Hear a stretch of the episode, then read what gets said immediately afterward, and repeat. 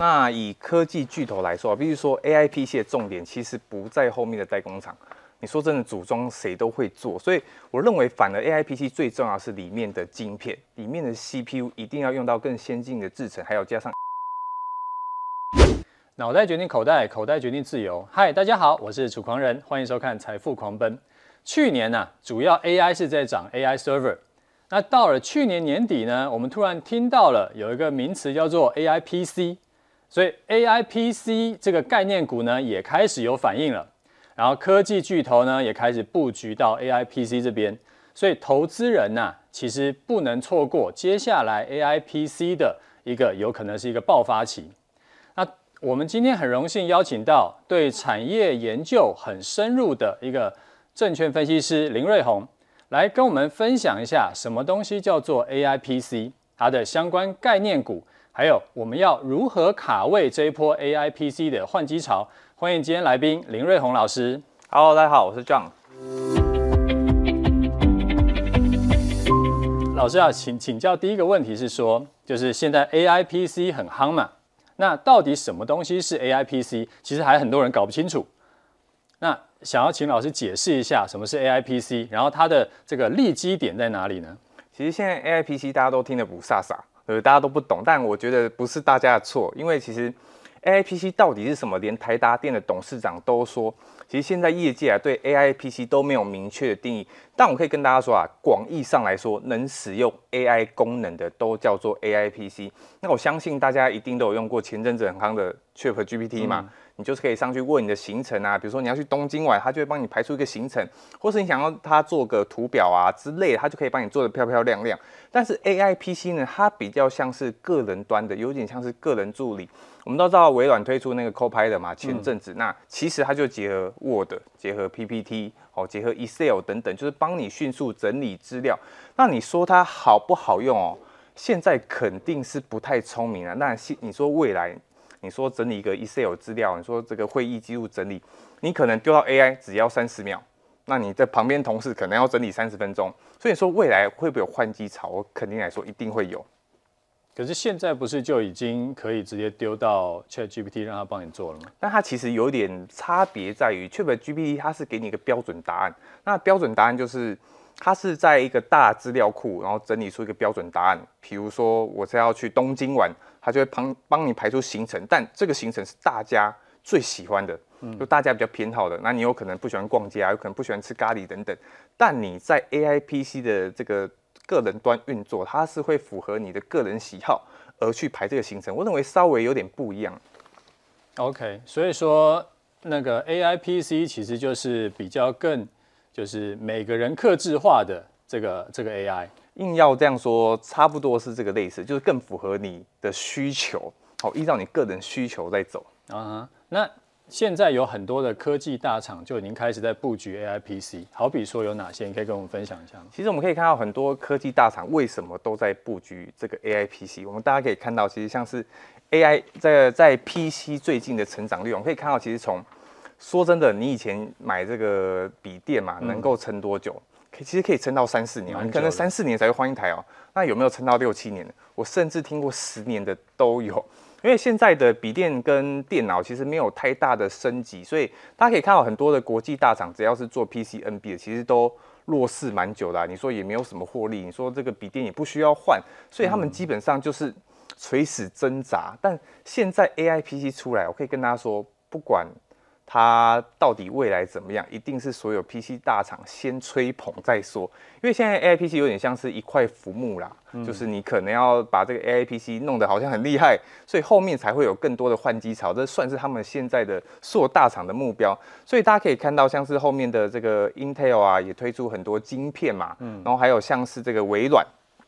也推出这个 Copilot 的系统，其实像是晶片啊，这项系统，那再加上后端的供应商，你说这个宏基啊、华硕、联想等等，啊，他们其实你可以看出晶片，再是 AI 功能的 AI 软体嘛，再加上这个代工厂，其实这个就是一个很简单的 AI PC 的供应链。好，老师啊，像那个你刚刚讲的像 AI PC 嘛，那现在很多科技巨头都已经有开始在布局了。那所以像像这边有好几家都是大家耳熟能详的大公司，有没有哪一家你是觉得特别值得跟大家分享的？那以科技巨头来说，比如说 AI PC 的重点其实不在后面的代工厂。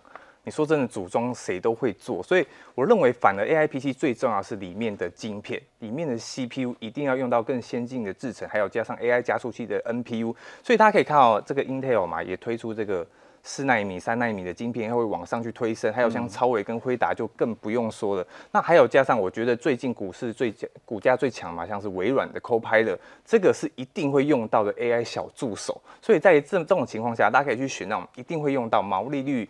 提升来，就竞争对手没有那么多的，像是这个晶片大厂或是这个软体大厂，会是主要的首选。OK，所以你刚刚讲的是，哦，我们这边刚刚在讨论的是，就是国际的大厂，然后就是像那个你有说 In Intel 嘛，Intel 有推出 AI 功能的 CPU，嗯，然后那我们台厂台厂有四个，就是现在要做 AI 笔电的，这个华硕啦、宏基啊、维星跟技嘉，它今年要它。推出 AI 功能的笔电，所以说是 AI PC 的元年，就二零二四年是 AI PC 的元年，明年才是大爆发期。那这四家台厂的品牌厂的话，你最看好哪一家？不是说以台厂来说啊，就刚刚楚狂人提到嘛，像这个宏基、华硕、微星、技嘉嘛。嗯、那说实在，股价带动其实就不外乎两个因素啊，就是一个是获利，一个是产业嘛。那你说 AI 的换机潮有没有？会有，但是可能没有这么快。就是大家都说这个 AI PC 可能在二零二四年底，嗯，才会有比较大量的推出嘛。那在二零二五年大量的应用，所以在这四家厂商的情况下，我认为在获利没有爆发提升的情况。好，在二零二四年获利还不会那么快出来，所以虽然它有题材啊，它也先涨，可是大家可以看到它其实后面股价有点弱势，就可能会有获利跟不上的情形。那我们来看之前的这个 AI 伺服器嘛，我们就以这个伟创来说，因为 AI 伺服器跟 AI PC 其实有异曲同工之妙，都是一个热潮。那当初就是这个调升本益比，所以当初伟创的股价其实涨很快，涨五倍哦，从四十块啊涨到一百八十块，其实涨的算是。非常凶，可是大家会看到最近近期的营收，你说这个十二月营收开出来是年减又月减，嗯，那大家就会开始疑问啊，啊奇怪，营收嘞，AI 的营收呢，好像没有原本想的这么美好，对，好像没有所有报告写这么好。那其实我觉得大家有一个误会啊，就是觉得啊，它营收就是要一直跳增，但其实它的产品根本没有那么快出来，跟现在的 AI PC 状况很像。就是它可能要在后年才会出来，可是今年就先炒，然后大家看到营收会觉得，哎、欸，好像冷掉、欸。你说的后年是二零二六哦，二零二五，明年二零二五年。所以在明年呢、啊、，AIPC 才会才会有这个比较大的放量嘛。所以大家如果在今年二零二四年去看的话，营收可能起来的幅度就不会这么大。那到底该怎么选呢？以这个二三五三来说啊，它的股价可能在今年啊表现可能就幅度不会那么好看。那以后面的几家厂商来说，像是技嘉二三七六，嗯，那我们刚才有说嘛，在二零二四年有这个 AI 伺服器要起来，二零二五年才是 AI PC。那技嘉是不是两个都吃到？嗯、但是以二零二四年来说嘛，先涨 AI 伺服器，二零二五年再涨 AI PC。我觉得有这种双题材的公司会是比较好。那像这个板卡厂技嘉，你说它现在也整理了半年了，因为之前这个 AI 那个 GPU 缺货嘛，那现在没缺了。二零二四年营收也要起来了，那二零二五年也达到 AI PC，我觉得它是可以看的。那还有像是华硕，大家可以看华硕最近股价比较强，但为什么会比较强？大家可以看到它其实在去年底的时候涨了一段，在今年初又涨了一段。为什么？因为它在前面是涨 AI 伺服器。后面又再涨一段 AI PC，所以它看起来好像整体没有涨，没有涨得非常强，但是它就是一段一段这样上来。那在今年啊，也是你说 AI PC、AI 伺服器双题材情况下，我认为它会慢慢涨到二零二五年，但是这个位阶还是有点高了，因为它现在股价已经冲上去了，反而可以等到它回落量缩之后，可以再来留意。哎，可是像刚刚讲的，就是华硕跟技嘉，它这两个都是前面涨了一波，后面也涨一波。可是像微星，微星前面那一波好像涨得比较很少，所以会不会微星是有那种落后补涨的题材？我必须说，在股在公司啊，股价涨幅比较少，一定有它的原因。因为我们大家都知道，这个 NVIDIA 最好的伙伴谁？就是伟创嘛，就是技嘉。所以在这种情况下，技嘉确实吃到比较多 AI 伺服器的单，所以它的股价相对比微星强势很多，我觉得是合情合理啊，一分钱一分货。OK，所以说落后补涨这个它不是一个，嗯，不是这个金律啊，不是一个铁律这样。OK OK，也许它就 就弱掉，就弱掉。OK，那刚讲的是 AI PC 的概念股，就除了刚刚讲的那几家品牌厂以外，还有没有什么是其他的？就是整个产业链它可能很长，那有没有其他更好的这个选择呢？好，那我们把 AI PC 啊，我们直接从上游到下游直接剖析切开给大家看。其实，在 AI PC 最重要就是这个晶片嘛。嗯、你说这个辉达、超维嘛，都推出这个 GPU，Intel 也推出这个先进制程的晶片。那先进制程为什么台积电说它今年上半年可能没有那么好？原因就是因为先进制程的产能利用率没有拉起来，但是在下半年各个大厂都进驻之后，你说苹果嘛、NVIDIA 嘛、超微啊，全部都进来之后，它在下半年的先进制程，就是三纳米的产能利用率是会大幅拉升，所以在晶圆代工哦，你说你看到台积电如果上半年营收数字不好，它股价有回落，反而下半年是可以来留意的。那 AIPC 还有一个重点就是，你说有晶片的哦，处理很快，有 GPU 了，但是你少了。传输晶片的话，嗯，你说也白搭嘛？你有这，你有这好的，就算得很快，但是传的对传的不够快也没有用。所以我认为高速传输晶片哦，你看现在虽然好像还没有什么起色，但是后面一定会营收开始成长。所以高速传输晶片像是五二六九的祥硕，或是四九六六的普瑞 KY，也一定会跟着成长。那我们讲到啊，你说已经有这个高速运算的，还有高速传输的，那现在有个重点哦，就是之前服器在炒。你的这个晶片一直在转，一定会发现发生一件事情，过热。嗯，你的笔电一定会过热，一定会宕机。这跟之前 AI 伺服器很像，所以接下来又要看什么？三零一七的旗红，三三二四的双红，这个散热族群。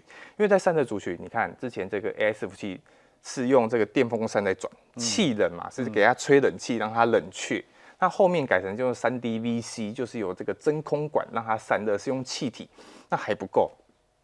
后面二零二五年还要用水冷，就把它泡在一个液体里面，哦，不一定是水，就泡在一个液体里面，让它，就是它的技术门槛会越来越高，所以毛利率越来越好。是 server 嘛？server 对，因为我想说，在家里的那个 笔电上面搞一个水，AI A 嘛，AI PC 也是一样，只是它虽然不用到水冷啊，但是它的之前本来就是可能风扇去散热嘛，啊、那接下来要不要用到更高规的，比如三 DVC 之类的，也是有所期待嘛，因为散热一定会这个规格会越来越提升，嗯、所以后面我们才会带到这个组装厂。我说真的，组装厂它毛利率跟前面几家比就会比较低，像是这个二三五三宏基，还有华硕，还有二三八二的广达。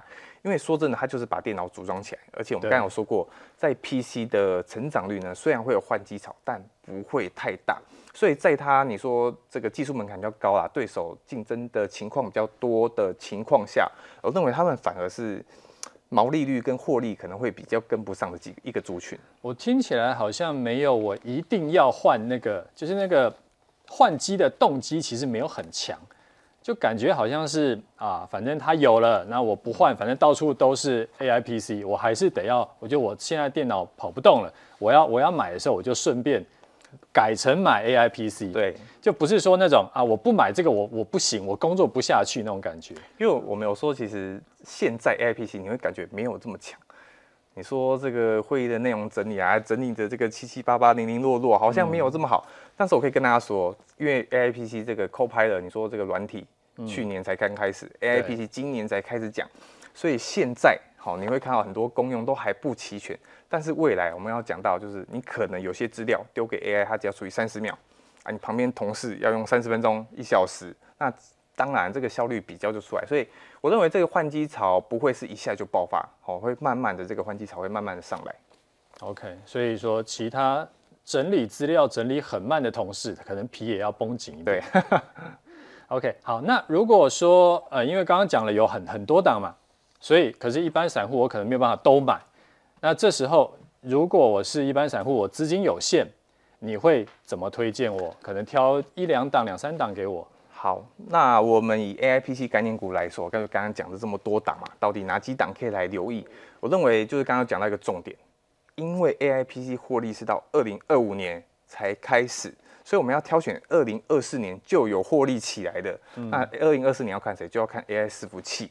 所以刚讲回来，AI AI PC 最后又回到又回 AI 伺服器，就最好是二零二四年有搭到 AI 伺服器题材，二零二五年又搭到 AI PC 题材，哦 okay、它可以连涨两年嘛。嗯、那我们举例来说，像我们刚刚讲到伟创，嗯、为什么伟创的股价开始滑落了？好像就是从那一百八十块现在跌到一百块以下，就是因为它的获利没有持续嘛，营收没有持续。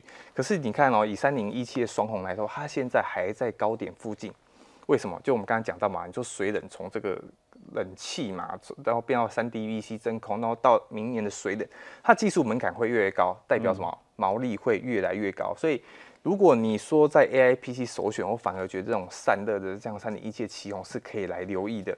然后还有像是这个三三二四双红，也是在高点附近。好，这两家散热厂，我觉得会是技术门槛提高之后，好，它的股价是可以维持在高点，是可以慢慢获利成长，会高度的成长下去。所以你觉得这两家的话，它第一个它毛利率持续提升，然后第二个是说它的这个也不是什么随便哪一个厂都可以做，技术门槛够高，啊，技术门槛够高。说那个代工厂丢给伟创，丢给红海。哎，对，好像没有差太多哦，这个意思。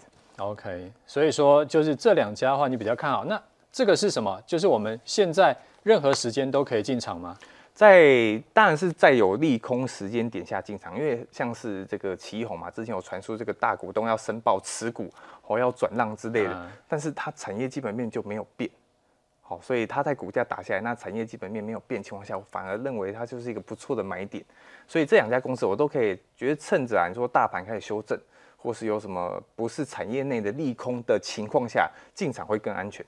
有说大概修正个两成还是多少会？我觉得可能在均线附近纠结，量缩打到月线，哦，打到月线附近，我觉得就是一个蛮不错的买点。哦哦，这个是周线图，所以还对，这是周线图。OK，好。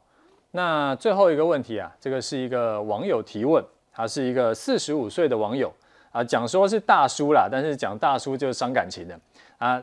现在他是说他目标呢，他现在四十五岁嘛，啊，他是目标在五十岁的时候，他可以月领十二万的股息啊，这个已经是很多人的梦想了。然后他是怎么做的？他在二零二二年的九月开始，全部把钱全部投到零零八七八。到二三年的年初呢，他就不买零零八七八了，他改成买零零七一三。然后到了二三年的年中，他又开始买零零五六，他就自组了一个月月配的零零八七八加七一三加五六。那老师觉得这样子配的话是 OK 的吗？其实最近存股策略非常的夯啊，所以有很多网友会问到，就是很多 ETF 不知道该怎么去挑选，像是有这个零零八七八嘛、零零七三、零零九九等等之类的哦，这么多 ETF 到底差在哪里？那其实大家可以把 ETF 的成分股直接摊出来看，大家可以看到像是零零七一三啊，元大高股息低波动的这个成分持股，里面可以看到就是像什么统一。台湾大人保，还有像是远东银、远百等等之类，所以大家可以比较想象，有点像是金融股、存股，它算是比较稳定配息的股票，所以它的波动一定会比较低。那再来看到像是零零九一九的部分，那零零九一九或是跟这个零零八七八的成呃成分有点像啊，它就都是选择一个高股息。哦，高波动的股票，像是有这个长隆啊、联电、瑞昱、联咏等等，这些股票一定是近期在股市里面比较强势的。那到底怎么去挑选？我可以跟大家说，只要大盘比较好的话，好，这些高波动，像是这个零零八七八或零零九一九这些高波动的成长率一定会比较高。但是如果大盘是一直跌，哦，发生什么股灾修正，一定是低波动的这个 ETF 比较好，所以这又回到 ETF 到底哪个比较好？有点又回到要你要去择时选股票，那这样就跟个人你去选个股的方式其实有点像。那我认为现在的 ETF 都有点偏离原本的本意啦，因为原本的本意嘛，就是跟着经济一起成长。我举个例子来说，大家有没有吃过那个牛肉面？好，牛肉面之前哦，十几年前、二十年前，一碗大概才四十块、五十块。现在可能已经涨到一百八十块、两百块哦，可能还吃不到。那其实这个就是世界运行的法则啦。你的呃经济的火车头要一直往前的话，必须一直印钞票。所以为什么全世界都维持这个两趴到三趴的通膨，就是因为这个世界运行的法则就是这样。你的火车头就是要持续进行。大家如果想象有一天哦，你说牛肉面不涨价。哦，房价不涨价，哦，你的薪水也不涨价，这样会造成那个通货紧缩啦，反而是比通货膨胀更严重。所以在 ETF 你说持续经济持续成长的情况下，我认为要有一个最优秀的择股条件，就是你必须要有汰弱换强。好，有太多换抢这个条件，那我们可以看到像是零零五零跟零零五六，反而是我比较推荐，因为在这两档股票里面啊，你说在零零五零选前五十大市值的公司，那你可能会说啊，有这个台积电、有和硕、有红海等等之类的。那当里面有一家公司哦出现地雷吼，出现衰退，整个这这个产业模式开始下滑之后，它可能从第二十大嘛变到第五十一大，好，退出这个五十名之后，但是会有第五十。一名成长到第五十名，会有新的公司补进来，所以这前五十大呢，一定是目前台湾市值最大、最优秀的公司。那在这种情况下，我认为它就是跟着这个世界运行法则嘛，就是经济持续的变强，那通货持续的膨胀。我还要举一个例子，就像是道琼。道琼在一百年前的时候才三百点而已，那现在是三万七千点。那你说真的，所有公司都成长一百多倍吗？也没有，也很多公司倒掉啊。那为什么会成长这么大？原因就是因为你的钱膨胀了。所以现在有很多的投信啊、银行基金等等推出 ETF，像是这个 AI ETF，像电动车 ETF，我都觉得它有点是。包装过后的产品，我举个例子来说，像电动车，如果你不敢买特斯拉，他就会把特斯拉跟其他的这个车用零组件把它捆成一包，然后让你买。然后像是 AI，你不敢买纬创，不敢买广达，不敢买这个 NVIDIA，然后觉得涨太多了，他就把这三家公司含在一起，变成一个 ETF 卖给你。我觉得这就有一点失去这个本意啊，所以大家可以回头去看。当年又推出这个绿电 ETF，像是什么电动车 ETF，还有像是这个 AI ETF，其实回头回过头来看啊，就是当时市场热度的的高点。所以回过头来说，ETF 怎么去选择？我觉得在零零五零、零零五六是跟着经济一起成长，它的钱会持续膨胀哦，又是前台湾这个五十大公司的情况下，定期定额啦，我觉得是最好的配置。好，今天谢谢来宾来分享他的操作心得哈。你看完觉得有收获呢？你记得要按赞并且订阅起来。每周一和六的晚上八点，我们准时在 YouTube 频道的财富狂奔节目和你再见，拜拜。拜拜。